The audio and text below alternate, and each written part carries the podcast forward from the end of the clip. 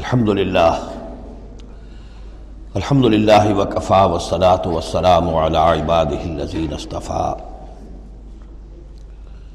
خصوصاً علی افضلہم و خاتم النبیین محمد الامین وعلی آلہ وصحبہ اجمعین اما بعد فقد قال اللہ تبارک و تعالی کما ورد فی سورۃ النساء اعوذ باللہ من الشیطان الرجیم بسم اللہ الرحمن الرحیم ان المنافقین یخادعون اللہ وهو خادعهم واذا قاموا الى الصلاة قاموا کسالا یراؤون الناس ولا یذکرون اللہ الا قلیلا مذبذبین بین ذلک لا الہ اولائے ولا الہ اولائے ومن یضلل اللہ فلن تجد له سبیلا یا ایھا الذین آمنوا لا تتخذوا الکافرین اولیاء من دون المؤمنین اتریدون ان تجعلوا للہ علیکم سلطانا مبینا ان المنافقین فی الدرک الاسفل من النار وَلَن تَجِدَ لَهُمْ نَصِيرًا صدق اللہ العظیم رب اشرح لي صدري ويسر لي امري واحلل عقدة من لساني يفقهوا قولي اللهم ربنا الهمنا رشدنا واعصمنا من شرور انفسنا اللهم ارنا الحق حقا وارزقنا اتباعه وارنا الباطل باطلا وارزقنا اجتنابه اللہم طہر قلوبنا من النفاق واعمالنا من الریا والسنتنا من الكذب واعیننا من الخیانہ فانک تعلم خائنۃ الاعین وما تخفی الصدور آمین یا رب العالمین۔ سورہ نساء کے بارے میں میں نے شروع ہی میں آپ سے یہ عرض کر دیا تھا کہ اس میں سب سے زیادہ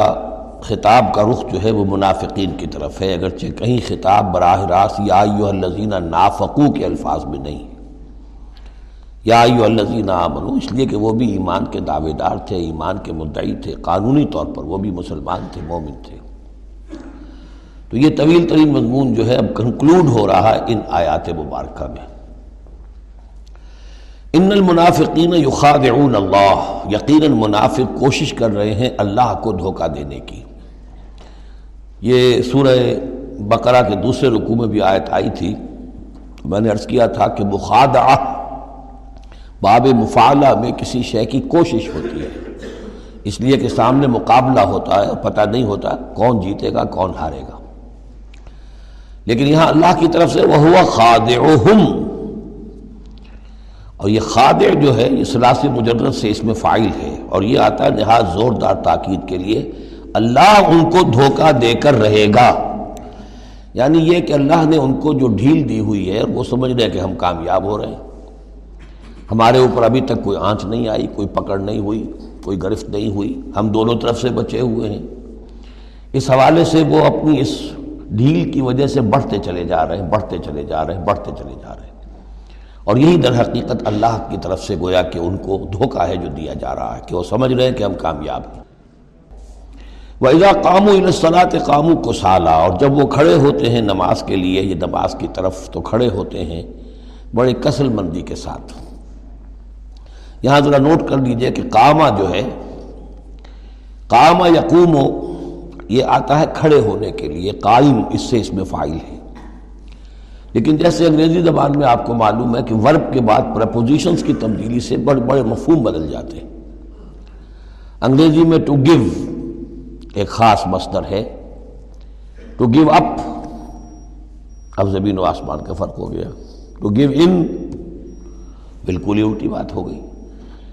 عربی میں اتنا فرق نہیں ہوتا، لیکن پھر بھی ظاہر بات ہے کہ جو پرپوزیشنز چینج ہوتی ہیں تو فرق پڑتا ہے، اسی لیے میں نے کہا تھا قام اعلیٰ الرجال قوامون علی النساء، اس میں حاکم ہونا، سربراہ ہونا، کسی کے حکم کا نافذ ہونا۔ قامہ الا، کسی شے کے لیے کھڑے ہونا، کسی شے کی طرف کھڑے ہونا، کوئی کام کرنے کا ارادہ کرنا۔ وَإِذَا قَامُوا إِلَى الصَّلَاةِ قَامُوا كُسَالَىٰ، جب کھڑے ہوتے ہیں نماز کی طرف تو صاف نظر آ جاتا ہے کہ طبیعت میں بشاشت نہیں ہے، طبیعت میں آمادگی نہیں ہے، مجبوراً چونکہ اپنے آپ کو مسلمان ظاہر کرنا ہے لہذا کھڑے ہو رہے ہیں۔ قابہ بے ہم نے پڑھا تھا، قوامین بالقسط، قائمم بالقسط اللہ کی شان ہے کسی شے کو قائم کرنا. تو اس طریقے سے یہ جو الفاظ ہوتے ہیں ان کے ساتھ پریپوزیشنز کی چینج سے، یہ ہمارے ہاں عربی میں اس کو جو حروف جار کہتے ہیں ان کے اضافے سے بہت اضافی معنی پیدا ہو جاتے ہیں. یراؤن الناس ولا یذکرون اللہ الا قلیلا، وہ لوگوں کو صرف دکھانے کے لیے کھڑے ہوتے، اور حقیقت میں جو ذکر الہی جو نماز کا اصل مقصد ہے اقیم الصلاۃ علی ذکری، وہ انہیں نہیں حاصل ہوتا مگر بہت تھوڑا سا، کسی وقت کوئی واقعتاً اس بے دھیانی میں بھی ہو سکتا ہے کوئی آیت جو ہے وہ بجلی کے کڑکے کی طرح کڑک کر اور ان کے شعور کے اوپر کچھ نہ کچھ اثرات پیدا کر دے. الا قلیلا، بہت ہی شاذ. مذبذبین بین ذالک، یہ اس کے مابین مذبذب ہو کر رہ گئے ہیں، کفر کی طرف یا ایمان کی طرف یکسو نہیں ہو رہے. اس لیے بار بار حضرت ابراہیم کے ساتھ اور حضرت ابراہیم کے تذکرے کے ساتھ حنیف کا لفظ آتا ہے، یکسو ہو جاؤ. دنیا میں کفر پر بھی انسان یکسو ہو تو کم سے کم دنیا بن جائے گی اس کی، لیکن یہ کہ اصل میں اگر دنیا اور آخرت دونوں بنانے ہیں تو پھر ایمان کے ساتھ یکسو ہونا ضروری ہے. لیکن جو بیچ میں رہیں گے ادھر کے نہ ادھر کے، تو ان کے لیے تو خسرت دنیا والآخرہ، ان کے لیے دنیا اور آخرت دونوں کا گھاٹا اور نقصان ہے. لا الہ الا ولا الہ الا، نہ تو یہ ان کی جانب ہے نہ ان کی جانب ہے، نہ ان کے ساتھ یکسو ہے نہ ان کے ساتھ یکسو ہے، نہ اہل ایمان کے ساتھ مخلص ہے نہ اہل کفر کے ساتھ مخلص ہے. وَمَن يُضْلِلِ اللَّهُ فَلَن تَجِدَ لَهُ، اور جسے اللہ ہی نے گمراہ کر دیا ہو، یعنی جس کی گمراہی پر اللہ کی طرف سے مہر تصدیق ثبت ہو چکی ہے، پھر اب اس کے لیے فَلَن تَجِدَ لَهُ سَبِيلًا، اس کے لیے اب کوئی راستہ نہ پاؤ گے. یا ایھا الذین آمنوا لا تتخذوا الکافرین اولیاء من دون المؤمنین، یہ مضمون پہلے بھی آ چکا ہے. یہ بھی ایک نفاق کی علامت ہے کہ اہل ایمان کو چھوڑ کر کافروں کے ساتھ دوستیوں کی پینگیں بڑھائی جائیں. اہل ایمان مت بناؤ، کافروں کو اپنے حمایتی اور مددگار اور دوست اور بھیدی مسلمانوں کو چھوڑ کر. اتریدون ان تجعلوا للہ علیکم سلطانا مبینا، کیا تم چاہتے ہو کہ تم اپنے خلاف اللہ کے ہاتھ میں ایک دلیل دے دو، حجت دے دو؟ یعنی اللہ تعالیٰ جب محاسبہ کرے گا آخرت میں تو اس دلیل کا کیا جواب دو گے کہ تمہاری دوستیاں کافروں کے ساتھ تھی؟ تو یہ تو حجت قاطع بن جائے گی تمہارے خلاف. علیکم علیکم سلطان مبینہ، یہ حجت قاطعہ ہوگی تمہارے خلاف. اب یہ آ رہی آیت ایک اعتبار سے یہ منافقین کے حق میں قرآن حکیم کی سخت ترین آیت ہے، اگرچہ جو سخت ترین آیت بعض اعتبارات سے بلکہ ایک خاص لطیف پہلو سے سخت تر جو آیت ہے وہ سورہ توبہ میں آئے گی. یہ دو صورتیں ہیں اصل میں طویل صورتوں میں سے، سورہ توبہ اور سورہ نساء، جس میں کہ نفاق کا مضمون سب سے زیادہ تفصیل کے ساتھ آیا. ان المنافقین فی الدرک الاسفل من النار، یقیناً منافق آگ کے سب سے نچلے طبقے میں ہوں گے. وَلَن تَجِدَ لَهُمْ نَصِيرًا، اور تم نہ پاؤ گے ان کے لیے کوئی مددگار. إِلَّا الَّذِينَ تَابُوا، اصل میں منافقت کا آخری پردہ جو چاک ہوگا وہ ہوگا سورہ توبہ میں، سورہ گویا کہ سن نو ہجری میں جا کر. ابھی یہ ہم سن چار ہجری کے آس پاس ہیں، اس حوالے سے ذرا ابھی فصل ہے، تو ابھی ان کے لیے ایک رعایت رکھی ہے کہ توبہ کا دروازہ تمہارے لیے ابھی کھلا ہے. إِلَّا الَّذِينَ تَابُوا وَأَصْلَحُوا، اب بھی اگر سوائے ان کے جو توبہ کریں اور اصلاح کر لیں، وَاعْتَصِمُوا بِاللَّهِ، اور اللہ سے چمٹ جائیں، یکسو ہو جائیں، ایک ہی طرف کے ہو جائیں. کونوا ربانیین، اللہ والے بن جائیں، شیطان سے پینگیں نہ بڑھائیں، شیطان کے ایجنٹوں سے اپنی دوستیاں نہ کریں، یکسو ہو جائیں اور اپنے آپ کو اس کے ساتھ وابستہ کر دیں ہر چہ باد آباد. اب یہ کشتی جو ہے ایمان کی اور اسلام کی، اگر یہ تیرتی ہے تو ہم تیریں گے، اگر خدا نخواستہ اس کے لیے کوئی حادثہ ہے تو ہم بھی اس حادثے میں شامل ہو گئے. وَأَخْلَصُوا دِينَهُمْ لِلَّهِ، یہ ہے بہت اہم اصطلاح کہ وَإِن تَابُوا إِلَّا الَّذِينَ تَابُوا وَأَصْلَحُوا وَاعْتَصَمُوا بِاللَّهِ وَأَخْلَصُوا دِينَهُمْ لِلَّهِ، اپنی اطاعت کل کی کل اللہ کے لیے کر لیں، مخلص کر لیں.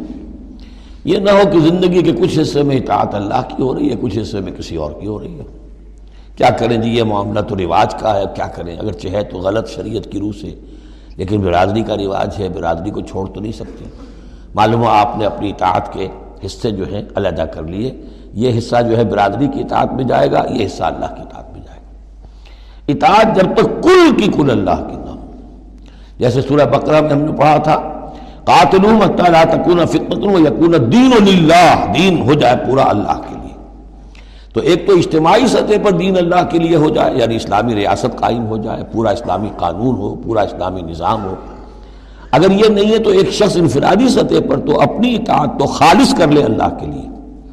تو یہ تو انفرادی گویا کہ توحید عملی ہے۔ فَأُولَٰئِكَ مَعَ الْمُؤْمِنِينَ، مومنین تو یہ لوگ پھر اہل ایمان میں شامل ہو جائیں گے۔ یعنی ابھی پوائنٹ آف نو ریٹرن نہیں ہے ابھی سب کے لیے، بہت سے لوگ تو پہنچ چکے، لیکن پھر بھی ابھی توبہ کا دروازہ کھلا ہے۔ وَسَوْفَ يُؤْتِ اللَّهُ الْمُؤْمِنِينَ أَجْرًا عَظِيمًا، اور جہاں تک مومنین کا تعلق ہے تو اللہ تعالیٰ اہل ایمان کو تو عن قریب بہت بڑا اجر عطا فرمائے گا۔ اب یہ اپیل کے انداز میں بھی آخری بات ہے، ما یفعل اللہ بعذابکم، سوچو اے منافقو اللہ تمہیں عذاب دے کر کیا لے گا۔ اللہ کو سیڈسٹ ہستی نہیں ہے معاذ اللہ کہ اسے لوگوں کو دکھ پہنچا کر خوشی ہوتی ہو۔ ایسے پرورٹڈ انسان ہوتے ہیں، ان کی شخصیتیں مست ہو چکی ہوتی ہیں، جو دوسروں کو تکلیف میں دیکھتے ہیں تو خوش ہوتے ہیں، دوسروں کو تکلیف پہنچا کر کوفت پہنچا کر انہیں کچھ راحت حاصل ہوتی ہے۔ تو اللہ معاذ اللہ ایسا نہیں ہے۔ ما یفعل اللہ بعذابکم، اللہ کیا دے گا تم سے، تمہیں عذاب دے کر، ان شکرتم و آمنتم، اگر تم شکر کی روش اختیار کرو، ایمان کی روش اختیار کرو۔ وکان اللہ شاکرا علیما، اللہ تو بہت ہی قدردانی فرمانے والا ہے، قدر افزائی فرماتا ہے۔ جو بندہ اس کے لیے کوئی کام کرے، محنت کرے، اللہ تعالیٰ اس کی قدر فرماتا ہے، اور جو بھی وہ کچھ کرتا ہے اس کے علم میں ہوتا ہے۔ کوئی شے ایسی نہیں ہے کہ جو ان اکاؤنٹڈ رہ جائے گی کہ میں نے یہ بھی کیا تھا اللہ کے لیے لیکن اس کا اجر مجھے نہیں ملا۔ اب جو یہ آخری حصہ ہے سورہ مبارکہ کا، اس میں بعض مضامین بہت ہی اہم ہیں بنیادی فلسفہ دین کے اعتبار سے۔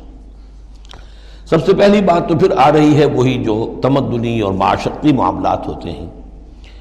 معاشرے کے اندر کسی بری بات کا بلند آواز سے کہنا، کسی بری بات کا چرچا کرنا بالفعل کوئی اچھی بات نہیں ہے، لیکن اس میں ایک استثناء ہے۔ کسی مظلوم کا معاملہ یہ ہے کہ اس کے دل سے اگر کوئی اگر جلے کٹے الفاظ میں نکل جائیں کسی کے لیے تو وہ اللہ کنڈون کرے گا، معاف کر دے گا۔ لا یحب اللہ الجہر بالسوء من القول، اللہ کو بالکل پسند نہیں ہے کہ کسی بات کو بلند آوازی سے کہا جائے، بری بات کو، الا من ظلم، سوائے اس کے جس پر ظلم ہوا ہے، جس کا دل دکھا ہے۔ ابھی حال ہی میں میں نے جمعے میں وہ شعر سنائے تھے کہ فارسی زبان کا ایک شعر ہے، بترسز آہ مظلومہ کہ ہنگام دعا کردن، اجابت از در حق بحر استقبال میں آید، مظلوموں کی آہوں سے ڈرو کہ جب ان کی زبان سے کوئی بد دعا نکل جاتی ہے تو اس دعا کی قبولیت جو ہے وہ خود استقبال کرنے کے لیے آتی ہے عرش سے، اللہ تعالیٰ کی طرف سے۔ تو اس کا ترجمہ بھی اردو میں شعر ہی میں موجود ہے، ڈرو مظلوم کی آہوں سے جب اٹھتی ہیں سینوں سے، قبولیت ہے کرتی خیر مقدم چرخ سے آ کر۔ تو مظلوم کا مسئلہ یہ ہے کہ اس کو اس کی بھی اجازت ہے۔ وَقَانَ اللَّهُ سَمِيعًا عَلِيمًا، اللہ سب کچھ سننے والا ہے اور سب کچھ جانتا ہے، اسے معلوم ہے جس کے دل سے یہ آواز نکلی ہے وہ کتنا دکھا ہوا ہے، اس کے احساسات کتنے مجروح ہوئے۔ ان تبدو خیرا او تخفوہ او تعفو عن سوء فإن اللہ کان عفوا قدیرا، جہاں تک تو خیر کا معاملہ ہے تم اسے بلند آواز سے کہو، ظاہر کرو یا چھپاؤ، برابر کی بات ہے۔ اللہ تعالیٰ کے لیے خیر تو خیر ہی ہر حال میں ہے، عیاں ہو یا خفیہ ہو، اور تعفو عن سوء، لیکن یہ ذرا اونچا مسئلہ ہے، اور اگر تم برائی کو سے معاف کر دیا کرو۔ اب یہ اپیل کے انداز میں مظلوم سے بھی کہا جا رہا ہے کہ اگرچہ تمہیں چھوٹ ہے یہ کہ تم پر گرفت نہیں ہوگی، لیکن تم ایک اس سے اعلیٰ تر اور بلند تر رتبہ ہے، اسے کیوں نہیں حاصل کرتے۔ اور تعفو عن سوء کہ تم کسی برائی اس کے درگزر کرو، معاف کر دو۔ فإن اللہ عفوا قدیرا، تو یقیناً اللہ تعالیٰ بھی معاف فرمانے والا ہے اور قدرت رکھنے والا ہے۔ انسان تو بسا اوقات معاف کرنے پر مجبور بھی ہو جاتا ہے، اس لیے کہ بدلہ دینے کی قدرت نہیں رکھتا۔ اللہ تو مقتدرہ ہے، قدیر ہے، وہ تو جو چاہے فوراً جو ہے دیر اینڈ دین حساب چکا دے، لیکن نہیں، پھر بھی وہ اس کے باوجود وہ معاف فرماتا ہے۔ اب پھر یہ بہت اہم مضمون آ گیا ہے، وحدت الادیان کا جو ایک بنیادی جڑ ہے، اس کی جڑ کو یہاں کاٹی جا رہی ہے۔ غلط فلسفہ جو وحدت ادیان کا، میں نے آپ کو بتایا تھا کہ فلسفہ وحدت ادیان کا ایک حصہ صحیح ہے کہ اوریجن سب کا ایک ہے، لیکن یہ کہ اب جو شکلیں ہیں ان کی وہ ایک ہے، اس سے بڑی حماقت اور جہالت اور ضلالت اور گمراہی اور کوئی نہیں۔ اب یہ کانٹے کی بات بتائی جا رہی ہے کہ اصل میں دین میں جس شے جس چیز کی وجہ سے غلطی پیدا ہوتی ہے وہ کیا ہے؟ اللہ اور رسولوں میں تفریق پیدا کر دینا۔ ایک ہے رسولوں میں تفریق کرنا، ایک رسول کو ماننا ایک کو نہ ماننا، ایک ہے اللہ کو علیحدہ کر دینا رسول کو علیحدہ کر دینا۔ یہ جہالت ہے جو فتنہ انکار حدیث میں، فتنہ انکار سنت میں، اور یہ کہ بس اہل قرآن جو اپنے آپ کو سمجھتے ہیں کہ رسول کا کام تھا قرآن پہنچا دینا، اللہ اللہ خیر صلی اللہ۔ اب اصل معاملہ ہمارا اور اللہ کا، اللہ کی کتاب ہے، ہم بھی سمجھتے ہیں، عربی زبان میں ہے، ہم اس کو خود سمجھیں گے، خود اس پر عمل کریں گے۔ باقی رسول نے اپنے زمانے میں مسلمانوں کو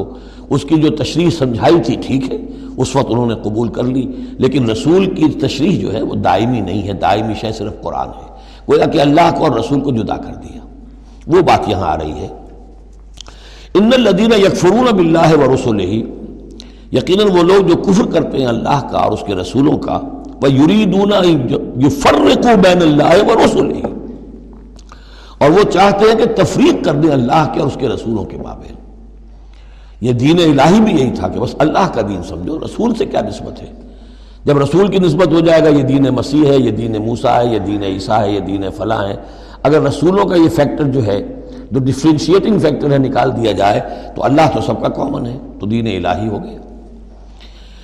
ان الذين يكفرون بالله ورسله ويريدون ان يفرقوا بين الله ورسله ويقولون نؤمن ببعض ونكفر ببعض، اور وہ یہ کہتے ہیں کہ ہم کچھ کو مانیں گے کچھ کو نہیں مانیں گے، یعنی اللہ کو مانیں گے، رسولوں کا ماننا ضروری نہیں ہے، اللہ کی کتاب کو مانیں گے، رسول کی سنت کا ماننا کوئی ضروری نہیں۔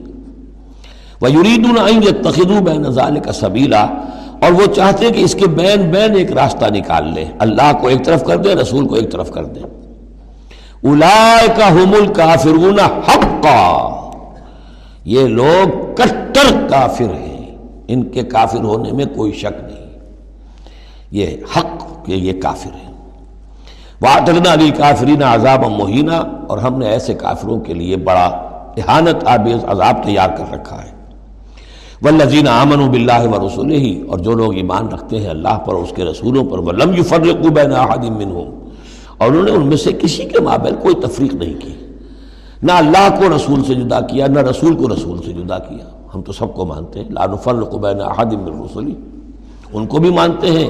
جن کے نام قرآن مجید میں آ گئے ہیں، اور مانتے ہیں کہ اور بھی بے شمار آئے ہوں گے، یقین کے ساتھ نہیں کہہ سکتے، تعین کے ساتھ نہیں کہہ سکتے، یہ معلوم ہے اور بھی بہت نبی آئے ہیں، کسی پرٹیکولر پرسن کے بارے میں یقین کے ساتھ نہیں کہہ سکتے، یہ یقین سے کہہ سکتے کہ بے شمار نبی اور بھی آئے، رسول اور بھی آئے۔ لم یفرقوا بین احد منہم اولئک سوف یؤتیہم اجورہم، یہ وہ لوگ ہیں کہ جنہیں اللہ تعالیٰ ان کے اجر عطا فرمائے گا، وکان اللہ غفور الرحیم، اور یقیناً اللہ تعالیٰ غفور الرحیم ہے۔ یسألک اہل الکتاب ان تنزل علیہم کتابا من السماء، یہ اہل کتاب، یہ یہودی ہے، محمد صلی اللہ علیہ وسلم آپ سے مطالبہ کر رہے ہیں کہ ان پر ایک کتاب آسمان سے اتاری جائے، یعنی جیسے تورات اتری تھی۔ آپ تو کہتے ہیں مجھ پر وحی آتی ہے، کہاں لکھی ہوئی ہے وہ وحی، کون لایا ہے ہمیں تو پتہ نہیں، موسیٰ کو تو وہ لکھی ہوئی ملی تھی اور وہ پتھر کی تختیوں میں لے کر آئے تھے۔ یسألک اہل الکتاب ان تنزل علیہم کتابا من السماء فقد سالوا فقد سالوا موسیٰ اکبر من ذلک، تو اے نبی آپ فکر نہ کریں، ان کی پرواہ نہ کریں، انہوں نے، ان کے آباء و اجداد نے موسیٰ سے اس سے بھی بڑھ کر مطالبے کیے تھے۔ فقالوا ارنا اللہ جہرۃً، یاد کرو کہ وہ اللہ سے، انہوں نے تو یہ مطالبہ بھی کیا تھا کہ ہمیں دکھاؤ اللہ کو، عیاناً ہم خود دیکھنا چاہتے ہیں۔ فاخذتھم الصاعقۃ بظلمہم، تو ان کی اس گناہ کی پاداش میں انہیں ایک کڑک نے آ پکڑا تھا۔ ثم اتخذوا العجل من بعد ما جاءتهم البینات، پھر یہ کہ ان لوگوں کی ناہنجاری کا یہ بھی اندازہ کرو کہ جبکہ واضح نشانیاں ان کے پاس آ چکی تھیں، نو نو معجزے حضرت موسیٰ کے وہ دیکھ چکے تھے، پھر بھی انہوں نے بچڑے کی برسیں شروع کر دی۔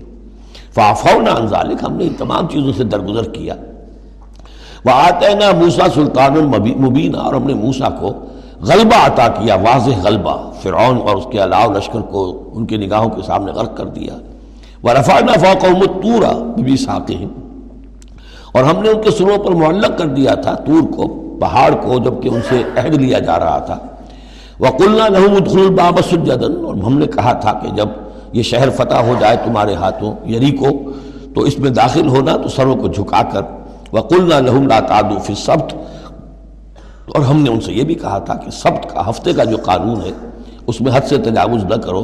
وَأَخَذْنَا مِنْهُمْ مِيثَاقًا غَلِيظًا، اور ہم نے ان تمام باتوں کے ان سے بڑے گاڑھے قول و قرار لیے تھے، بہت گاڑھے معاہدے کیے تھے۔ فَبِمَا نَقْضِهِمْ مِيثَاقَهُمْ، اب یہاں ان کے کچھ جرائم کی فہرست آ رہی ہے، اور یہاں یوں سمجھیے کہ مبتدا ہی کی تکرار ہو رہی ہے، اس میں جو خبر ہے وہ گویا کہ وہ محذوف ہے۔ یوں پہلے اگر سمجھ لیں گے تو بات یوں بنے گی، فَبِمَا نَقْضِهِمْ مِيثَاقَهُمْ لَعَنَّاهُمْ، تو انہوں نے جو ہمارے میثاق کو توڑا اور توڑتے رہے، جو بھی وعدے کیے تھے، ہم نے ان پر لعنت کر دی بس۔ لیکن یہ لعناہم اتنی واضح بات تھی کہ اس کو کہنے کی ضرورت نہیں آئی، بلکہ اور ان کے جرائم کی فہرست بیان ہو رہی ہے۔ فَبِمَا نَقْضِهِمْ مِيثَاقَهُمْ وَكُفْرِهِمْ بِآیَاتِ اللَّهِ، اللہ کے آیات کے انکار کے سبب سے، وَقَتْلِهِمُ الْأَنْبِيَاءَ بِغَيْرِ حَقٍّ، اور ان کا انبیاء کا قتل کر دینا بغیر حق، وَقَوْلُهُمْ قُلُوبُنَا غُلْفٌ، اور ان کے اس کہنے کی پاداش میں کہ ہمارے دل تو غلافوں میں بند ہیں، بل طبع اللہ علیہا بکفرہم، بلکہ حقیقت یہ ہے کہ اللہ نے ان کے اوپر مہر کر دی ہے ان کے کفر کے باعث۔ فلا یؤمنون الا قلیلا، ہاں واقعتاً اب وہ ایمان نہیں لائیں گے مگر بہت ہی شاذ۔ وبکفرہم وقولہم علی مریم بہتانا عظیما، اور بسبب ان کے اس کفر کے جو انہوں نے کیا اور جو انہوں نے مریم پر ایک بہتان عظیم لگایا، حضرت مریم سلام علیہا پر بہتان یہ لگایا کہ یہ زنا کیا ہے، اور یہ یوسف نجار کا بیٹا ہے یہ مسیح، اگرچہ ان کے روایات کے مطابق یہ ہے کہ ان کی نسبت تھی، یوسف نجار بڑھئی تھے ایک، ان کے ساتھ حضرت مریم کی نسبت ہو چکی تھی، لیکن وداعی نہیں ہوئی تھی، لیکن وداعی سے پہلے ہی ان کے مابین تعلق ہوا اور یہ بیٹا ہو گیا، تو یہ تو پھر ولد الزنا ہوا۔ یہ تھی اتنی بڑی بات تھی جو وہ کہتے ہیں، اور اس کو باقاعدہ پکچرز بنا کے امریکہ میں چلاتے ہیں، سن آف مین، تم جسے سن آف گاڈ کہتے ہیں وہ سن آف مین ہے۔ اب سن آف مین جو ہے اس کو سمجھ لیجئے کہ اس کا مطلب کیا ہوا، پھر آؤٹ آف ویڈ لاک ہی تو آخر ہوا نا، اس کی اس کا جو پیدا ہوا اگر حضرت مسیح، تو وہ صحیح جائز ولادت سے تو نہ ہوا، اگر انسان کا کا بیٹا ہے۔ بہرحال اتنے بڑے بڑے بہتان لگائے، وَبِكُفْرِهِمْ وَقَوْلِهِمْ عَلَىٰ مَرْيَمَ بُهْتَانًا عَظِيمًا وَقَوْلِهِمْ إِنَّا قَتَلْنَا الْمَسِيحَ عِيسَى ابْنَ مَرْيَمَ رَسُولَ اللَّهِ، اور بسبب ان کے یہ کہنے کہ ہم نے قتل کیا مسیح کو، عیسیٰ ابن مریم کو، رسول اللہ، اللہ کے رسول کو۔ یہ رسول اللہ ان کا لفظ نہیں ہے، یہ اللہ کی طرف سے سائن آف ایکسکلیمیشن کے ساتھ، اچھا ان کا دعویٰ یہ ہے کہ انہوں نے اللہ کے رسول کو قتل کیا، جبکہ رسول تو قتل ہو ہی نہیں سکتا۔ کتب اللہ لأغلبن انا ورسلی، یہ تو اللہ کا فیصلہ ہے، طے شدہ لکھا ہوا ہے کہ میں اور میرے رسول تو غالب آ کر رہیں گے۔ تو ان کی تو یہ جرتیں ہیں کہ یہ سمجھتے ہیں کہ انہوں نے اللہ کے ایک رسول کو قتل کیا ہے۔ وَمَا قَتَلُوهُ وَمَا صَلَبُوهُ، ہرگز انہوں نے قتل نہیں کیا، نہ اسے سولی دی، وَلَٰكِن شُبِّهَ لَهُمْ، بلکہ اس کی شبیہ بنا دی گئی ان کے لیے، صورت بنا دی گئی، مشابہت کر دی گئی اس کے ساتھ ان کے لیے، کہ انہوں نے جس کو سمجھا ہے کہ وہ مسیح ہے، وہ مسیح نہیں تھا، وہ مسیح کی جگہ کوئی اور تھا، جو انجیل برنباس سے معلوم ہوتا ہے کہ جوڈاس اسکریوٹ، جو کہ حواریین میں سے ایک تھا، ویسے اس کی نیت اور تھی، بدنیتی نہیں تھی، وہ ایک لمبی بات ہو جائے گی، اس کا وقت دورہ قرآن میں نہیں ہے، نیت اس کی کچھ اور تھی، لیکن اس نے گرفتار کرایا تھا، اور اس گرفتاری کے پاداش میں پھر اللہ تعالیٰ نے اس کی شکل جو حضرت مسیح کی بنا دی، اور حضرت مسیح کی جگہ وہ پکڑا گیا اور سولی چڑھا۔ وَمَا قَتَلُوهُ وَمَا صَلَبُوهُ وَلَٰكِن شُبِّهَ لَهُمْ وَإِنَّ الَّذِينَ اخْتَلَفُوا فِيهِ لَفِي شَكٍّ مِّنْهُ، اور جو لوگ اس کے بارے میں اختلاف میں پڑے ہوئے ہیں وہ شکوک و شبہات میں ہیں، انہیں خود پتہ نہیں کہ ہوا کیا، کیسے ہوا۔ مَا لَهُم بِهِ مِنْ عِلْمٍ، ان کے پاس اس کے ضمن میں کوئی علم نہیں ہے، إِلَّا اتِّبَاعَ الظَّنِّ، سوائے اس کے کہ اٹکل پچو کے تیر چلاتے ہیں۔ وَمَا قَتَلُوهُ يَقِينًا، یہ بات یقینی ہے کہ اسے قتل نہیں کیا گیا، وہ قتل نہیں ہوا، وہ صلیب نہیں دیا گیا علیہ الصلاۃ والسلام، بل رفع اللہ علیہ، بلکہ اللہ نے اسے اٹھا لیا اپنی طرف۔ وکان اللہ عزیز الحکیمہ، اور اللہ تعالیٰ زبردست ہے، کمال حکمت والا۔ اس کی تفصیل میں آپ کو پہلے بتا چکا ہوں کہ کیا شکل پیش آئی تھی اس باغ میں جہاں حضرت مسیح اپنے حواریین کے ساتھ روپوش تھے، جو کہ تفصیل انجیل برنباس میں ہے۔ وَإِن مِّنْ أَهْلِ الْكِتَابِ إِلَّا لَيُؤْمِنَنَّ بِهِ قَبْلَ مَوْتِهِ، اور نہیں رہے گا اہل کتاب میں سے کوئی بھی مگر اس پر ایمان لا کر رہے گا اس کی موت سے قبل، یعنی حضرت مسیح مرے نہیں ہیں، زندہ ہیں، وہ دوبارہ آئیں گے، اور دوبارہ جب آئیں گے تو اہل کتاب میں سے کوئی شخص نہیں رہے گا جو ان پر ایمان نہ لے آئے۔ یوم القیامت یکون علیہم شہیدا, اور قیامت کے دن وہی ان کے خلاف گواہ بن کر کھڑا ہوگا. یہ خلاف گواہی وہی آ گئی جو ہم نے پڑھا تھا اکتالیسویں آیت میں, فَكَيْفَ إِذَا جِئْنَا مِنْ كُلِّ أُمَّةٍ بِشَهِيدٍ وَجِئْنَا بِكَ عَلَى هَؤُلَاءِ شَهِيدًا. ہر نبی کو اپنی قوم کے خلاف گواہی دینی, لہذا حضرت مسیح علیہ السلام اپنی اس قوم اپنی امت کے خلاف گواہی دیں گے. فَبِظُلْمٍ مِّنَ الَّذِينَ هَادُوا حَرَّمْنَا عَلَيْهِمْ طَيِّبَاتٍ أُحِلَّتْ لَهُمْ. تو اللہ تعالیٰ کی ایک سنت یہ بھی ہے کہ کوئی قوم اگر کسی معاملے میں حد سے گزرتی ہے تو اس کو سزا کی ایک شکل یہ بھی ہوتی ہے کہ حلال چیزوں سے بھی محروم کر دیا جائے, حرام کر دی جائیں. تو ان لوگوں نے جنہوں نے یہودیت اختیار کی, ان کی اسی غلط روش کے باعث حرمنا علیہم طیبات, ہم نے بعض پاکیزہ چیزیں بھی ان پر حرام کر دیں, احلت لہم, جو کہ اصلاً ان کے لیے حلال تھیں. جیسے کہ حضرت یعقوب علیہ السلام نے اگر اونٹ کا گوشت کھانا چھوڑ دیا تھا تو اللہ تعالیٰ تورات میں فرما دیتے کہ بھئی یہ حرام نہیں ہے, یہ تو اسرائیل نے, حضرت یعقوب نے خود کر لیا. تو اللہ نے کہا اچھا ٹھیک ہے, ان کی جو ہے یہ سزا رہے, ان پر جو تنگی ہے وہ رہے. وَبِصَدِّهِمْ عَنْ سَبِيلِ اللَّهِ كَثِيرًا, اور بسبب ان کے اللہ کے راستے سے رکنے اور روکنے کے, اللہ کے راستے سے رکتے بھی ہیں روکتے بھی ہیں, تو اس کی وجہ سے اللہ تعالیٰ نے ان کو سزا کے طور پر بعض حلال چیزوں سے بھی محروم رکھا. وَأَخْذِهِمُ الرِّبَا, اور پھر ان کے جرائم کی فہرست میں یہ بھی ہے کہ ان کا سود کھانا, وَقَدْ نُهُوا عَنْهُ, اور یہ کہ ہم اسے روک دیے گئے تھے. سود ان کی شریعت میں حرام ہے, آج بھی حرام ہے, لیکن وہ یہ سمجھتے ہیں کہ سود کا لین دین یہودیوں کا آپس میں حرام ہے, کوئی یہودی دوسرے یہودی سے سودی لین دین نہیں کرے گا. لیکن جنٹائلز کے لیے تو ان کا عام قاعدہ یہ ہے, گوئمز اینڈ جنٹائلز, ان کے لیے کوئی ہم پر لیس علینا فی الامیین سبیل, ہم پر کوئی گرفت ہے ہی نہیں, کوئی ذمہ داری ہے ہی نہیں, ہم جیسے چاہیں کریں, لوٹیں کھسوٹیں, جس طرح چاہیں دھوکہ دیں, اور تو ظاہر بات ہے سود میں تو پھر کوئی قباحت رہی نہیں. وَأَخْذِهِمُ الرِّبَا وَقَدْ نُهُوا عَنْهُ وَأَكْلِهِمْ أَمْوَالَ النَّاسِ بِالْبَاطِلِ, اور بسبب ان کے لوگوں کے مال ناحق ہڑپ کرنے کے, وَأَعْتَدْنَا لِلْكَافِرِينَ مِنْهُمْ عَذَابًا أَلِيمًا, اور ان میں سے جو کافر ہیں جنہوں نے اب کفر کی بھی روش اختیار کر لی ہے, ان کے لیے ہم نے بہت دردناک عذاب تیار کر رکھا ہے. لَكِنِ الرَّاسِخُونَ فِي الْعِلْمِ مِنْهُمْ وَالْمُؤْمِنُونَ, لیکن جو لوگ ان میں سے پختہ علم والے ہیں, جیسے عبداللہ ابن سلام رضی اللہ تعالی عنہ, اور اہل ایمان جو ہیں, جو محمد پر ایمان لائے ہیں صلی اللہ علیہ وسلم, یؤمنون بما انزل الیک وما انزل من قبلک, وہ تو ایمان رکھتے ہیں اس پر بھی جو اے نبی آپ کی طرف نازل کیا گیا, اور اس پر بھی کہ جو آپ سے پہلے نازل کیا گیا. والمقیمین الصلاۃ, وہ تو نماز کے قائم کرنے والے ہیں. والموتون الزکاۃ, اور زکوٰۃ کے ادا کرنے والے ہیں. والمؤمنون باللہ والیوم الآخر, اور ایمان رکھنے والے ہیں اللہ پر بھی اور یوم آخر پر بھی. اولئک سنؤتیہم اجرا عظیما, یہ وہ لوگ ہیں کہ جنہیں ہم اجر عظیم عطا فرمائیں گے.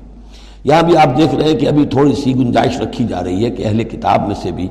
اگر کوئی ایلیمنٹ ہے, کوئی کہیں کونے کھدرے میں پڑا ہوا جس کے اندر فطرت جو ہے ابھی کچھ موجود ہے, سلامتی کسی درجے میں ہے, تو جس طریقے سے بھی ہو, یعنی بچا کھچا بھی اگر اس کان میں کوئی ہیرے کا ٹکڑا پڑا ہوا تو وہ بھی نکل آئے, بجائے اس کے کہ ابھی آخری دروازہ بند کر دیا جائے. تو نہ آخری دروازہ ابھی بند کیا منافقین پر, اور نہ ان پر کیا. لیکن راسخون فی العلم منہم, اب ان میں سے اشارہ کر دیا گیا کہ ان میں سے بھی کچھ ہو سکتے ہیں, باقی اہل ایمان کی روش تو یہ ہے ہی. والمؤمنون یؤمنون بما انزل الیک وما انزل من قبلک والمقیمین الصلاۃ والموتون الزکاۃ والمؤمنون باللہ والیوم الآخر اولئک سنؤتیہم اجرا عظیما. اب جو مقام آ رہا ہے یہ تیئیسویں رکوع کے شروع میں, یہ ان چند مقامات میں سے قرآن کے جس میں کہ انبیاء اور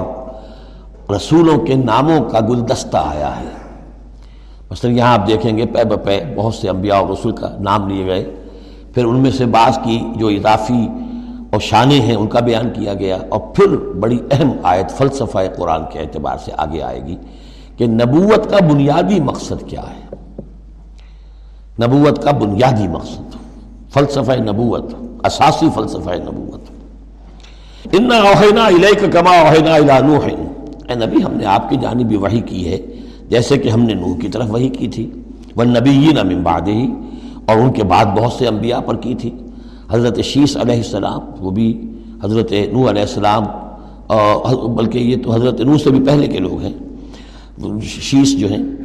اوحینا الی نوح والنبیین من بعدہ واوحینا الی ابراہیم و اسماعیل و اسحاق و یعقوب والاسباط,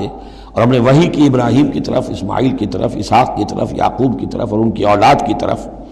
و عیسیٰ و ایوبا و یونس و ہارون و سلیمانہ، اور عیسیٰ کی جانب اور ایوب کی جانب اور یونس کی جانب اور ہارون کی جانب اور سلیمان کی جانب، وآتینا داود زبورا، اور داود کو تو ہم نے زبور جیسی کتاب عطا فرمائی، ورسلا قد قصصناہم علیک من قبل، ایسے بھی بہت سے رسولوں کو ہم نے بھیجا، یا وہی ہم نے ان کی جانب کی بھیجے ایسے رسول کہ جن کا ہم اس سے پہلے آپ کے سامنے تذکرہ کر چکے ہیں، ورسلا لم نقصصہم علیک، اور ایسے بھی بہت سے رسول ہیں کہ جن کے حالات ہم نے آپ کے سامنے بیان نہیں کیے۔ پوری دنیا کی تاریخ بیان کرنا تو قرآن مجید کا مقصد نہیں ہے، یہ تو کتاب ہدایت ہے، تاریخ کی کتاب نہیں ہے۔ وَكَلَّمَ اللَّهُ مُوسَىٰ تَكْلِيمًا، اور خاص اب شان جو حضرت موسیٰ علیہ السلام کی امتیازی شان ہے، اور موسیٰ سے تو کلام کیا اللہ نے جیسے کہ کلام کیا جاتا ہے،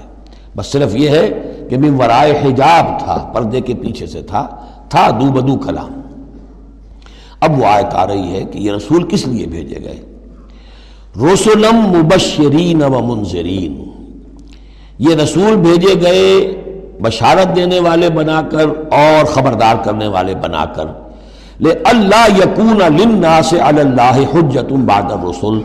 تاکہ نہ رہ جائے لوگوں کے حق میں، للناس نام نوٹ کیجئے، علی اللہ اللہ کے مقابلے میں کوئی حجت کوئی دلیل رسولوں کے آنے کے بعد، وکان اللہ عزیز الحکیمہ، اور اللہ تعالیٰ زبردست ہے لیکن ساتھ ہی حکمت والا ہے۔ اب اس کو سمجھیے کہ جب ہم یہ کہتے ہیں کہ قیامت کے دن اللہ تعالیٰ حساب لے گا اور امتحان ہوگا، امتحان سے پھر نتائج نکلیں گے ہمارے کہ کون پاس ہوا کون فیل ہوا، لیکن امتحان لیا جاتا ہے کچھ پڑھا کر، کیا پڑھایا ہمیں، جانچا جاتا ہے کسی کو کچھ دے کر، کسی بچے کو آپ دیجئے دس روپے، پھر آپ دیکھیے اس کا میلان تباہ کیا ہے، ٹافی کی دکان کی طرف بھاگتا ہے یا کوئی کسی کتابوں کی دکان کی طرف بھاگتا ہے، پتہ چل جائے گا اس کا کیا اس کا رجحان کیا ہے۔ کچھ دے کر آزماتے ہیں نا، کچھ پڑھا کر امتحان لیتے ہیں، تو ہمیں کیا پڑھایا ہے کیا دیا ہے، اس میں ہے جو قرآن مجید کا بنیادی فلسفہ ہے کہ اللہ تعالیٰ نے انسان کو سمع بصر عقل تین بڑی چیزیں دی ہیں، پھر اللہ تعالیٰ نے انسان کے اندر روح ودیت کی اور نفس انسانی میں خیر اور شر کا علم ودیت کر دیا ہے۔ اب آئندہ کوئی وحی نہ آئے تب بھی ہر انسان جو ہے ان باتوں کی بنا پر اکاؤنٹیبل ہے، ہم نے تمہارے اندر تمیز رکھ دی تھی، یہ نیکی ہے یہ بدی ہے، تم بدی کی طرف کیوں گئے؟ تو گویا کہ کوئی نبی نہ آتا، کوئی کتاب نہ آتی، کوئی رسول نہ آتا، تب بھی اللہ تعالیٰ کی طرف سے محاسبہ ناحق نہیں تھا، اس لیے کہ وہ بنیادی چیزیں اللہ تعالیٰ دے چکا ہے۔ البتہ اتمام حجت کرتا ہے اللہ، اب یہ نوٹ کیجئے حجت کیا ہے، حجت تو عقل ہے جو اللہ کو نے ہمیں دے رکھی ہے، ان السمع والبصر والفؤاد کل اولئک کان عنہ مسئولا، اس کی بنیاد پر مسئولیت ہے، اور یہ کہ نفس و نفس وما سواہا فالہمہا فجورہا وتقواہا، اس کے اندر نیکی اور بدی کی تمیز ولیت کر دی ہے، پھر تمہیں روح پھونکی ہے، ان سب چیزوں کی بنا پر تم اکاؤنٹیبل ہو، کوئی نبی آتا یا نہ آتا، یہ حجت اللہ کی تم پر قائم ہے۔ لیکن پھر بھی اللہ اتمام حجت کرنے کے لیے یہ اضافی شے ہے کہ اللہ نے تم ہی میں سے کچھ لوگوں کو چنا جو بڑے ہی اعلیٰ کردار کے لوگ تھے، تم جانتے تھے کہ یہ ہمارے ہاں کے بہترین لوگ ہیں، ان کے دامن کردار پر کوئی داغ دھبا نہیں ہے، ان کی سیرت و اخلاق تمہارے سامنے تھی کھلی کتاب کے مانند، ان کے پاس ہم نے اپنی وحی بھیجی، اور پھر تمہیں یہ کرو یہ نہ کرو یہ بھی بتا دیا، ایگزامینیشن میڈ ایزی بھی ہو گیا، تمہارے لیے اس امتحان کو ہم نے اتنا آسان کر دیا تاکہ اب کسی کے پاس کوئی کوئی عذر باقی نہ رہ جائے، کوئی جو ہے یہ پلیڈ نہ کر سکے کہ میں تو اگنورنس کے پلیڈ کرے کہ میں تو اگنورنٹ تھا مجھے معلوم نہیں تھا۔ جب رسول آ گئے تو اب کوئی عذر باقی نہیں رہا، رسول سے پہلے پھر بھی کوئی شخص کہہ سکتا ہے پروردگار میں ایسے ماحول میں پیدا ہو گیا تھا، وہاں سب کے سب اسی رنگ میں رنگے ہوئے تھے، پروردگار مجھے میں اپنے دو وقت کی روٹی کے دھندے میں ایسا لگا رہا کہ مجھے کبھی ہوش ہی نہیں آئی کہ میں سوچتا۔ لیکن جب رسول آ جاتے ہیں اور رسولوں کے آنے کے بعد حق مبرہن ہو جاتا ہے اور حق و باطل کے درمیان امتیاز بالکل واضح طور پر قائم ہو جاتا ہے، پھر کوئی عذر باقی نہیں رہتا، کوئی حجت پیش کرنے کے لیے لوگوں کے جانب سے اللہ کے سامنے اللہ کے محاسبے کے مقابلے میں باقی نہیں رہتی۔ تو یہ اتمام حجت ہے، اللہ کی طرف سے حجت کا اتمام، رسولم مبشرین، اور کر کیا سکتے رسول، نہ کسی کو زبردستی ہدایت پر لا سکتے، ظاہر بات ہے کسی کو گمراہ کرنا تو پیش نظر ہے ہی نہیں، لیکن کسی کو زبردستی ہدایت پہ نہیں لا سکتے. ہاں جن کے اپنے اندر کی یہ چیزیں جاگ جائیں گی، متوجہ ہو جائیں گے، اپنے باطن کی حقیقتوں کی طرف دیکھیں گے اور پھر یہ کہ نبی کی بات سنیں گے، اس سے فائدہ اٹھائیں گے، سیدھے راستے پر چلیں گے، ان کے لیے مبشر ہوں گے. بشارت فراح و ریحان و جنت نعیم. اور جو لوگ یہ ہے کہ اس کے بعد بھی اپنی غلط ہی راستوں پر چلتے رہیں گے، تعصب میں، ہٹ دھرمی میں، ضد میں، مفادات میں، چودراہٹوں کی وجہ سے، ان کو خبردار کریں گے کہ اب تمہارے لیے بدترین انجام جو ہے جہنم تیار ہے. تو رسولوں کا بنیادی فنکشن یہی ہے، تبشیر اور انذار، مبشرین و منذرین. کس لیے؟ لے اللہ یقونا، تاکہ نہ رہ جائے، لنا سے، لوگوں کے پاس، لوگوں کے حق میں، اللہ ہے، اللہ کے اللہ کے مقابلے میں، یعنی اللہ کی حج اللہ کے محاسبے کے مقابلے میں حجت، کوئی حجت، کوئی عذر، کوئی بہانہ باقی نہ رہے بہادر رسول رسولوں کے آنے کے بعد. وکان اللہ عزیز الحکیمہ، اللہ عزیز ہے، بغیر رسولوں کے بھی محاسبہ کرے، اختیار اس کا مطلق ہے، حکیم ہے، اس نے یہ نظام بنایا ہے اپنے محاسبہ اخروی کے لیے. اب اس میں البتہ ایک بات اور نوٹ کر دیجئے، یہ بڑی تفصیل سے میں نے یہ چیزیں لکھی ہوئی ہیں اپنی ایک کتاب میں.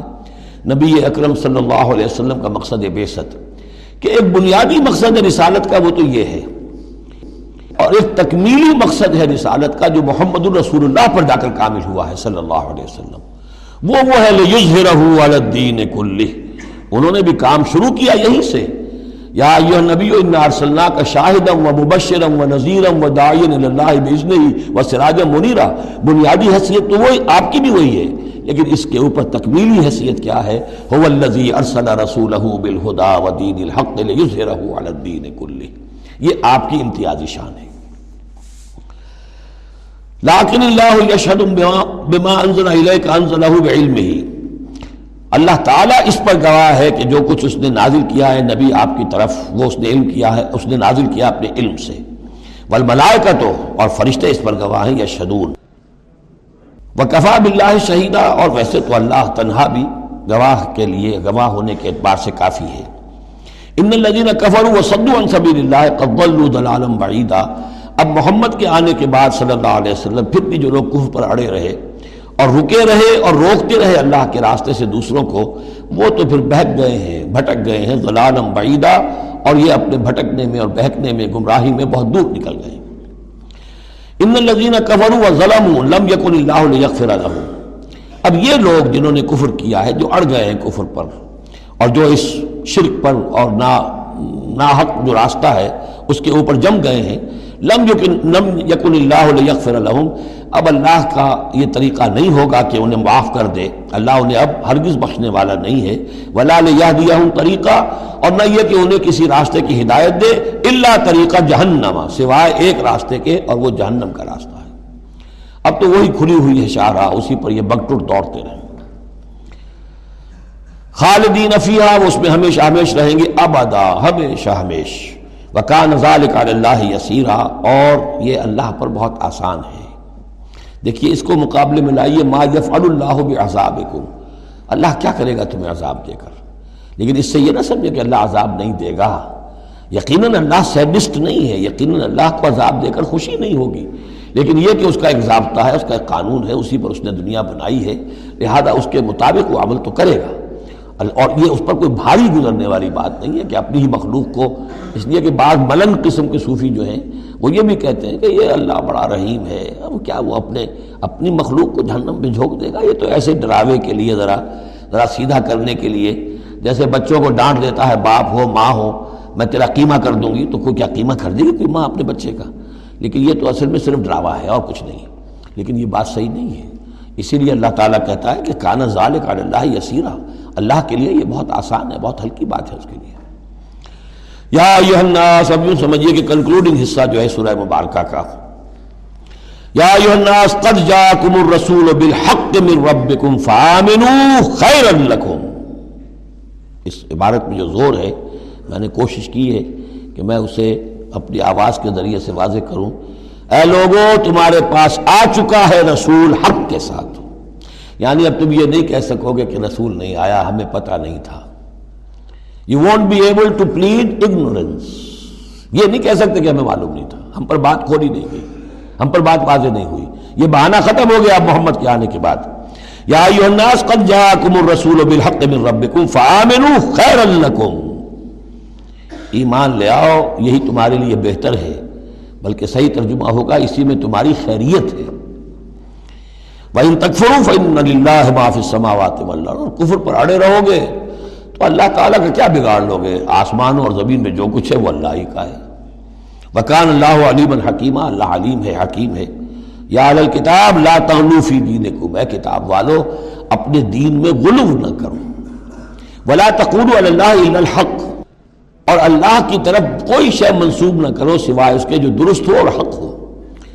جھوٹ بولنا ہے تو بازی بازی بارش بابا ہم بازی, جھوٹ بولنا خود بولو, خدا پر جھوٹ جڑنا اللہ نے یہ کہا ہے, یہ تو گویا کہ یوں سمجھیے کہ بازی بازی بارش بابا ہم بازی والی بات ہو گئی. لا تقولوا علی اللہ الا الحق انما المسیح عیسی ابن مریم رسول اللہ, دیکھو مسیح عیسیٰ ابن مریم اللہ کے رسول تھے, یہ حیثیت ان کی ہے, الوہیت میں کوئی حصہ نہیں ہے, وہ خدا کے بیٹے نہیں ہیں, رسول اللہ ہے. وَكَلِمَتُهُ أَلْقَاهَا إِلَىٰ مَرْيَمَا, اور اس کا ایک کلمہ ہے کہ جو اس نے ڈالا مریم پر, یعنی مریم کی رحم میں جو حمل ہوا ہے حضرت عیسیٰ کا وہ اللہ کے کلمہ کن کی طرف تفعیل ہوا ہے. ایک جو فزیکل جو بھی حصے ہیں کسی عمل کے, اب کسی بھی انسان کی ولادت میں ایک حصہ باپ کا ہے ایک حصہ ماں کا ہے, لیکن حضرت مسیح علیہ السلام کی ولادت میں ماں والا حصہ تو پورا موجود ہے, حمل ہوا ہے نو مہینے آپ اپنے رحم میں رہے حضرت مریم سلام علیہا کے, لیکن یہ کہ باپ والا حصہ نہیں ہے.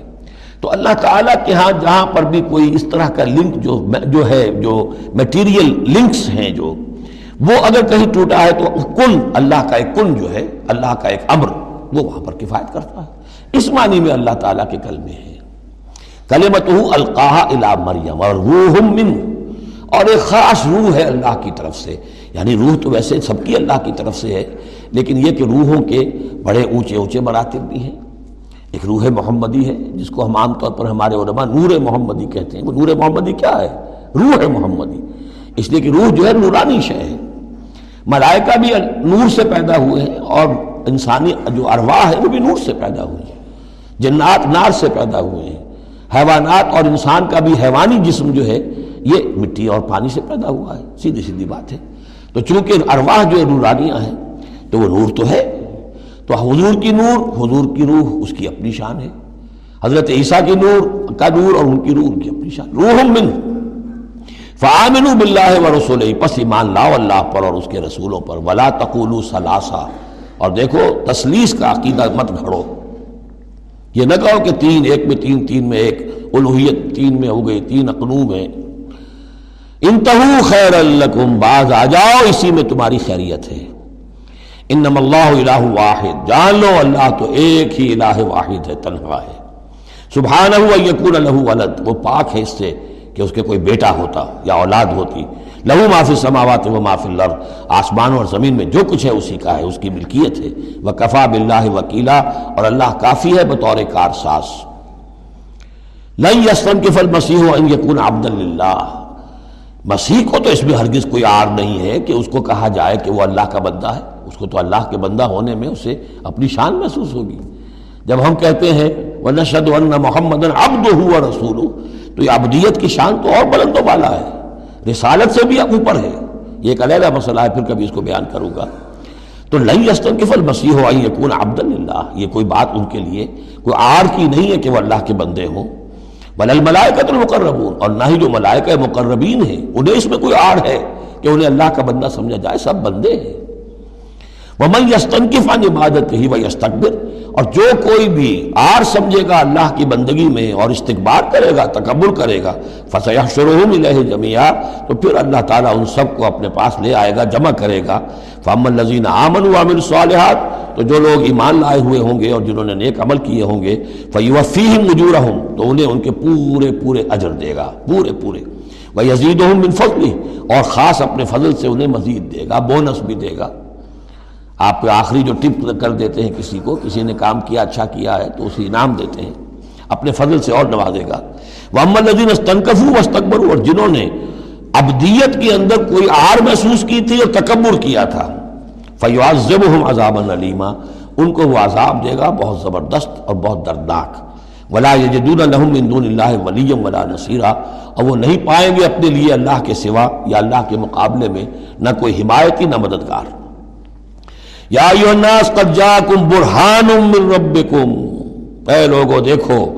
آ چکی ہے تمہارے پاس برہان تمہارے رب کی طرف سے۔ اب یہ قرآن مجید کی طرف اشارہ ہو رہا ہے، اور برہان بھی قرآن جمع محمد مل کر برہان ہوں گے صلی اللہ علیہ وسلم، جیسے میں بیان کر چکا ہوں شروع میں تعارف قرآن میں کہ کتاب جمع رسول مل کر بینہ، حتیٰ تاتیہم البینہ، اور بینہ کیا ہے؟ رسول من اللہ یتلو صحفا مطہرۃ فیہا کتب قیمہ۔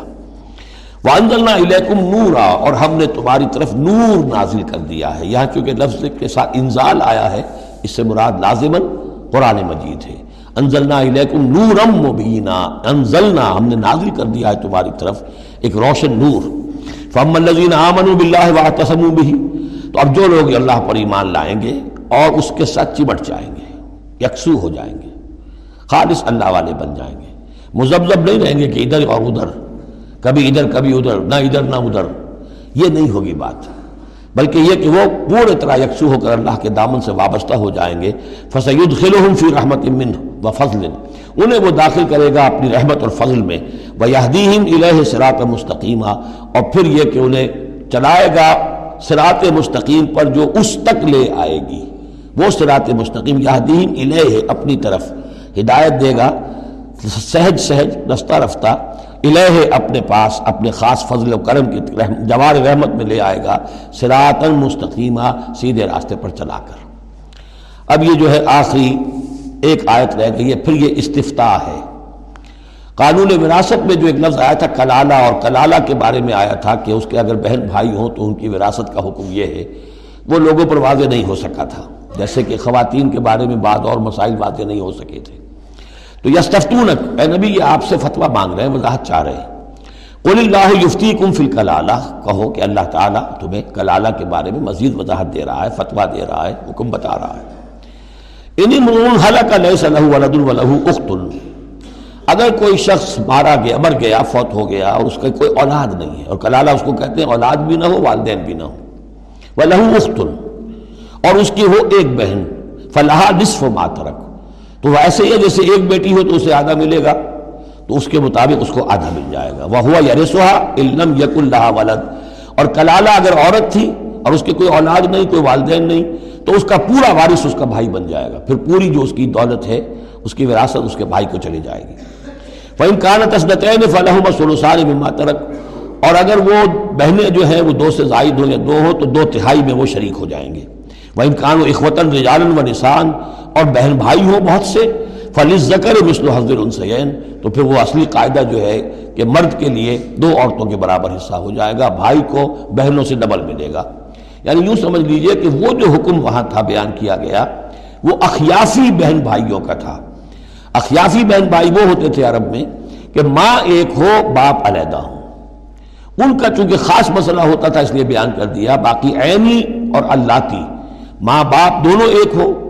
اور یا یہ کہ مائیں علیحدہ ہو باپ ایک ہو، تو ان کا وہی قانون ہوگا کہ جو بیٹا بیٹی کا ہے، کہ جس طریقے سے کہ بیٹا اور بیٹی میں جس نسبت سے وراثت تقسیم ہوتی ہے، ایسے ہی ان بہن بھائیوں میں ہوگی۔ یہ ہے یبین اللہ لکم ان تضلوا، اللہ واضح کیے دیتا ہے تمہارے لیے مبادہ تم گمراہ ہو جاؤ، واللہ بکل شیء علیم، اور اللہ ہر چیز کا علم رکھتا ہے۔ سورہ نساء مکمل ہوئی، اب اللہ کا نام لے کر اس گروپ کی جو آخری صورت ہے، اور یہ نوٹ کر لیجئے کہ جو ہمارا منزلوں کا میں نے نظام آپ کو بتایا تھا، پہلی منزل ختم ہو گئی ہے۔ یہ سورہ مائدہ سے المنزل دو یہ شروع ہو رہی ہے، المنزل دو دوسری منزل شروع ہو گئی،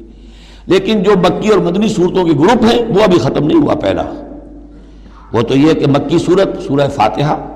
مدنی کا ایک گروپ البقرہ اور آل عمران، دوسرا گروپ النساء اور المائدہ، المائدہ مل کر پھر جا کر جو گروپ ہے مکی مدنی کا وہ ختم ہوگا، جبکہ مائدہ ختم ہوگی۔ سورہ مائدہ کا بھی تقریباً اسلوب وہی ہے کہ جو سورہ نساء کا ہے، لیکن یہ کہ یہاں زیادہ جو زور ہے وہ اہل کتاب پر ہے، جیسا کہ میں نے آپ کو بتایا تھا کہ یہ جو گروپ ہے پہلا ان صورتوں کا، اس کے دو مضامین ہیں بنیادی، ایک شریعت اسلامی،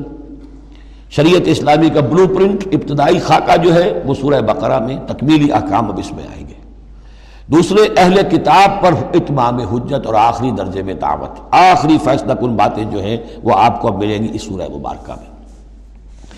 بسم اللہ الرحمن الرحیم، یا ایھا الذین آمنوا اوفوا بالعقود۔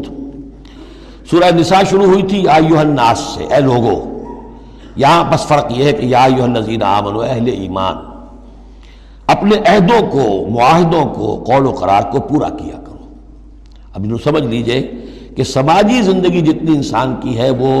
معاہدوں پر قائم ہے۔ Even marriage is a social contract, شادی کیا ہے؟ ایک معاہدہ ہے ایک مرد ایک عورت کے مابین، ساتھ رہنے کا، ساتھ زندگی گزارنے کا۔ اس کے کچھ حقوق ہیں، کچھ فرائض ہیں، بیوی کے حقوق، شوہر اور اس کے فرائض، اور شوہر کے حقوق اور اس کے فرائض، معاہدہ ہے۔ بڑے بڑے کاروبار جو ہیں وہ معاہدوں کی شکل میں ہوتے ہیں، تو معاہدہ ہے۔ اور بھی سوشل کانٹریکٹس ہیں کہ جو ہمارے ہاں employer employee relationship is a contract, یا جو سیاسی نظام ہے، عہدے ہیں، مناصب ہیں، ان کی ذمہ داریاں ہیں، ان کے پریولیجز ہیں، یہ آپ کی ذمہ داریاں ہیں، یہ آپ کے اختیارات ہیں۔ تو ایک ہی شے اگر پوری ہو جائے، اوفوا بالعقود، جو بھی عقد ہو، عقد کہتے ہیں، گرہ کو عقدہ کہتے ہیں، عقدہ گرہ۔ عقد ہے کوئی چیز بند گئی، بس طے ہو گئی، فائدہ فاصلہ فیصلہ ہو گیا، وہ عقود ہے۔ احلت لکم بہیمۃ الانعام الا ما یتلی علیکم، تمہارے لیے تمام جو مویشی کی نوعیت کے حیوانات ہیں وہ حلال کر دیے گئے، ان کا گوشت کھانا، سوائے اس کے جو تمہیں پڑھ کر سنائے جاتے ہیں۔ یعنی ان میں خنزیر ہے وہ حرام ہے، اور مردار اگر ہے تو حرام ہے، وغیرہ وغیرہ، وہ بعد میں آ جائے گا۔ لیکن باقی جو مویشی، وہ ہوش نہیں، شیر چیتا جو وحشی ہیں یہ نہیں، جو مویشی قسم کے ہیں، ہرن ہے، نیل گائے ہے، اور اس طرح کی چیزیں جو بھی ہیں کہ جو عام طور پر وہ گوشت خور نہیں ہیں بلکہ یہ کہ سبزے کے اوپر ان کا گزارا ہوتا ہے، یہ ساری چیزیں جو ہیں یہ تمہارے لیے حلال کی گئی ہیں۔ غیر محل صید وانتم حرم، ایک تم پر پابندی ہے کہ اگر حج کے لیے احرام باندھا ہوا ہو یا عمرے کے لیے تو تم اس میں اس حالت میں شکار نہیں کر سکتے۔ ان اللہ یحکم ما یرید، یہ اللہ کا اختیار ہے، وہ فیصلہ کرتا ہے، حکم دیتا ہے جو چاہتا ہے۔ یا ایھا الذین آمنوا لا تحلوا شعائر اللہ ولا الشہر الحرام ولا الہدی ولا القلاعد ولا آمین البیت الحرام، اہل ایمان مت بے حرمتی کرو اللہ کے شاعر کی، مت حلال کر لیا کرو، بے حرمتی کر دیا کرو اللہ کے شاعر کی، اور نہ حرمت والے مہینوں کی، اور نہ ہدی کے جانوروں کی، جو جانور لے کے جائے جاتے تھے کعبے کی طرف حج کے لیے یا عمرے کے لیے ساتھ لے کر جاتے تھے، ولا القلائد، اور ان کے گلوں کے اندر پٹے ڈال دیے جاتے تھے علامت کے طور پر کہ اب یہ کعبے کی طرف جا رہے ہیں، ولا آمین البیت الحرام، اور نہ وہ حاجی لوگ کہ جو بیت حرام کی طرف چل رہے ہیں، قصد کر رہے ہیں، جا رہے ہیں، اب وہ بھی ان کی بھی ایک نسبت ہو گئی ہے کہ یہ سفر کر رہے ہیں تو اللہ کے گھر کے مسافر ہیں، جیسے کہ وہاں آپ نے دیکھا ہوگا جو گئے ہیں کہ انہیں وہ کہتے مرحبا بضیوف الرحمن، کہ مرحبا ان لوگوں کو کہ جو رحمان کے مہمان ہیں، یعنی حاجی جو یہاں آئے ہیں وہ اصل میں اللہ کے مہمان ہیں، اللہ میزبان ہیں۔ تو اب ان کے لیے یہ ہے کہ ان کی بے حرمتی نہ ہو، حتیٰ کہ عزت نہ ہو۔ یبتغون فضلا من ربہم ورضوانا، یہ سب جو ہیں اللہ تعالیٰ کے فضل کی اور اب اس کے اپنے رب کے رضوان کی تلاش میں ہیں، اس کی کوشش میں جا رہے ہیں۔ وَإِذَا حَلَلْتُمْ فَاسْتَعِينُوا، ہاں جب تم احرام کھول دو، حلال ہو جاؤ، تو یہ حلال ہو جانا ایک اصطلاح ہے، جبکہ حرام احرام کھل گیا، فَاسْتَعِينُوا، پھر تم شکار کرو، تمہیں کھلی چھوٹ ہے۔ ساری پابندیاں احرام کی حالت کی ہیں۔ وَلَا يَجْرِمَنَّكُمْ شَنَآنُ قَوْمٍ أَن صَدُّوكُمْ عَنِ الْمَسْجِدِ الْحَرَامِ أَن تَعْتَدُوا، اور دیکھنا تمہیں آمادہ نہ کر دے کسی قوم کی دشمنی کہ انہوں نے تمہیں روکے رکھا تھا مسجد حرام سے کہ تم بھی زیادتی کرو، یعنی انہوں نے تمہیں روکے رکھا سات برس تک، چھ برس تک، اور تمہیں یہاں قریب نہیں آنے دیا، اب ایسا نہ ہو کہ اس کے بدلے میں تم کو زیادتی کرو، زیادتی مت کرو۔ وَلَا يَجْرِمَنَّكُمْ شَنَآنُ قَوْمٍ، تمہیں آمادہ نہ کر دے کسی قوم کی دشمنی، اور دشمنی کس وجہ سے، أَن صَدُّوكُمْ عَنِ الْمَسْجِدِ الْحَرَامِ، کہ انہوں نے تمہیں روکے رکھا مسجد حرام سے، أَن تَعْتَدُوا، کہ تم زیادتی کرنے لگو، وَتَعَاوَنُوا عَلَى الْبِرِّ وَالتَّقْوَىٰ، نیکی کے کاموں پر اور تقویٰ کے کاموں پر تعاون کیا کرو، ولا تعاونوا علی الاسم والعدوان، اور اسم گناہ اور عدوان ظلم اور زیادتی کے کاموں میں تعاون مت کرو، واتقوا اللہ ان اللہ شدید العقاب، اللہ کا تقویٰ اختیار کرو، یقیناً اللہ تعالیٰ سزا دینے میں بہت سخت ہے۔ دیکھیے انداز بالکل وہی ہے جو سورہ نساء کا ہے، وہی معاشرتی معاملات، اس کے بارے میں بنیادی اصول۔ اب یہاں پہ پھر وہ آ رہی ہے آخری مرتبہ یہ آیت اور مزید وضاحت کے ساتھ،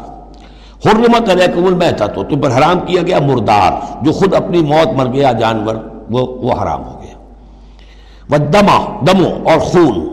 ولحم الخنزیر اور خنزیر کا گوشت، وما اہل لغیر اللہ بہ، اور جس پر پکارا گیا اللہ کے سوا کسی اور کا نام، کسی اور کے نام نامزد ہے، کسی اور کا تقرب حاصل کرنے کے لیے اس کا وہ جو ہے ذبح کیا جا رہا ہے، والمنخنقۃ اور وہ جانور جو گلا گھٹنے سے مر گیا،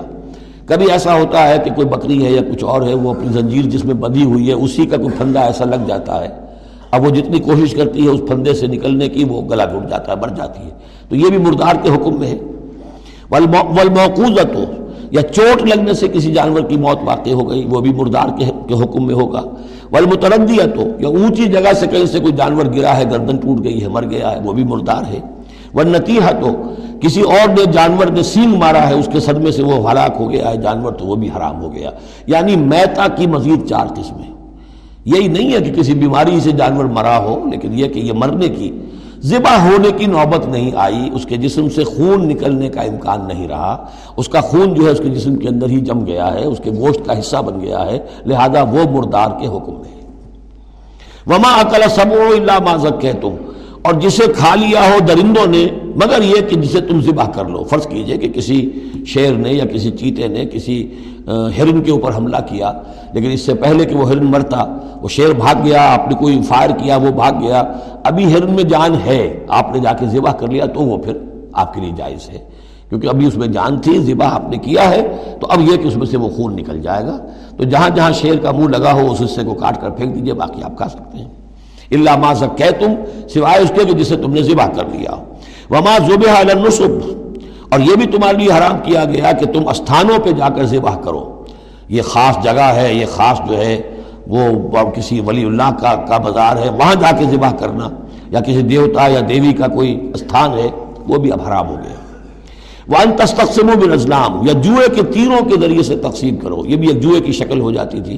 وہ لوگ یہ کرتے تھے قربانی اپنی کی اس کے بعد گوشت کے ڈھیر لگا دیے، اب تیروں کے ذریعے سے جوا کھیل رہے ہیں تو بڑے بڑے ڈھیر جو ہیں اس کے اندر داؤ پر لگ رہے ہیں،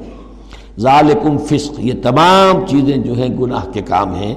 الیوم یئس الذین کفروا من دینکم دیکھو اب یہ کافر لوگ تمہارے دین سے مایوس ہو چکے ہیں، یعنی یہ سمجھ چکے ہیں کہ نظام تو اب اللہ ہی کا رہے گا، اب یہاں پر چونکہ سورہ مائدہ جیسا کہ میں نے اس کی آخری صورتوں میں سے ہے لہذا اب انہیں یہ تو توقع نہیں ہے کہ اسلام کا راستہ روک سکیں گے، لیکن وہ یہ ضرور چاہیں گے کہ اس قسم کی چیزیں تمہارے اندر جاری رہیں، اس طرح کی چیزیں جیسے ہمارے ہاں بھی ہندوانہ اثرات چلتے رہے بہت عرصے تک اب بھی چل رہے ہیں، تو الیوم یئس الذین کفروا من دینکم تمہارے دین سے تو مایوس ہو چکے ہیں کہ اب یہ دین تو انہی کا ہوگا اور ہمارا دین ختم ہوا، فلا تخشوہم واخشونی تو اب ان سے مت ڈرو مجھ سے ڈرو، الیوم اکملت لکم دینکم آج کے دن میں نے تمہارے لیے تمہارے دین کی تکمیل فرما دی ہے، واتممت علیکم نعمتی اور تم پر اتمام فرما دیا ہے اپنی نعمت کا، ورضیت لکم الاسلام دینا اور تمہارے لیے میں نے پسند کر لیا ہے ہمیشہ ہمیشہ کے لیے میرے ہاں پسندیدہ اور مقبول دین صرف اسلام ہے، فمن اضطر فی مخمصۃ اب یہ جو حکم دیا گیا تھا یہ چیزیں حرام ہیں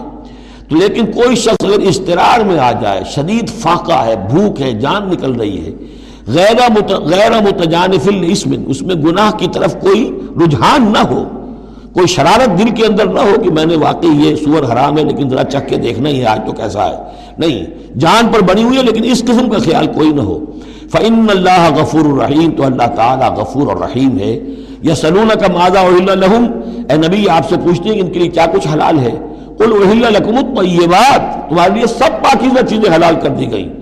وما علمتم من الجوارح مقلبین تعلمونہن مما علمکم اللہ اور جو تم چھوڑتے ہو سدھاتے ہو شکاری جانوروں کو جنہیں تم چھوڑتے ہو شکار کے لیے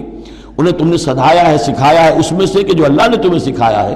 فکلوا مما امسکنا علیکم تو اب وہ اگر جا کر آپ نے کتا چھوڑا ہے اس نے خرگوش کو پکڑ لیا ہے یا کسی اور جانور کو، فإن امسکنا علیکم اگر انہوں نے روکے رکھا ہے تمہارے لیے اس شکار کو تو اس کو کھاؤ، واذکروا اسم اللہ علیہ اس پر اللہ کا نام لو، واتقوا اللہ اور اللہ تعالیٰ کا تقوی اختیار کرو، ان اللہ سریع الحساب یقیناً اللہ تعالیٰ حساب لینے میں بہت جلدی کرتا ہے یا حساب لینے میں اسے دیر نہیں لگتی، بارک اللہ لی و لکم فی القرآن العظیم ونفعنی وإیاکم بالآیات والذکر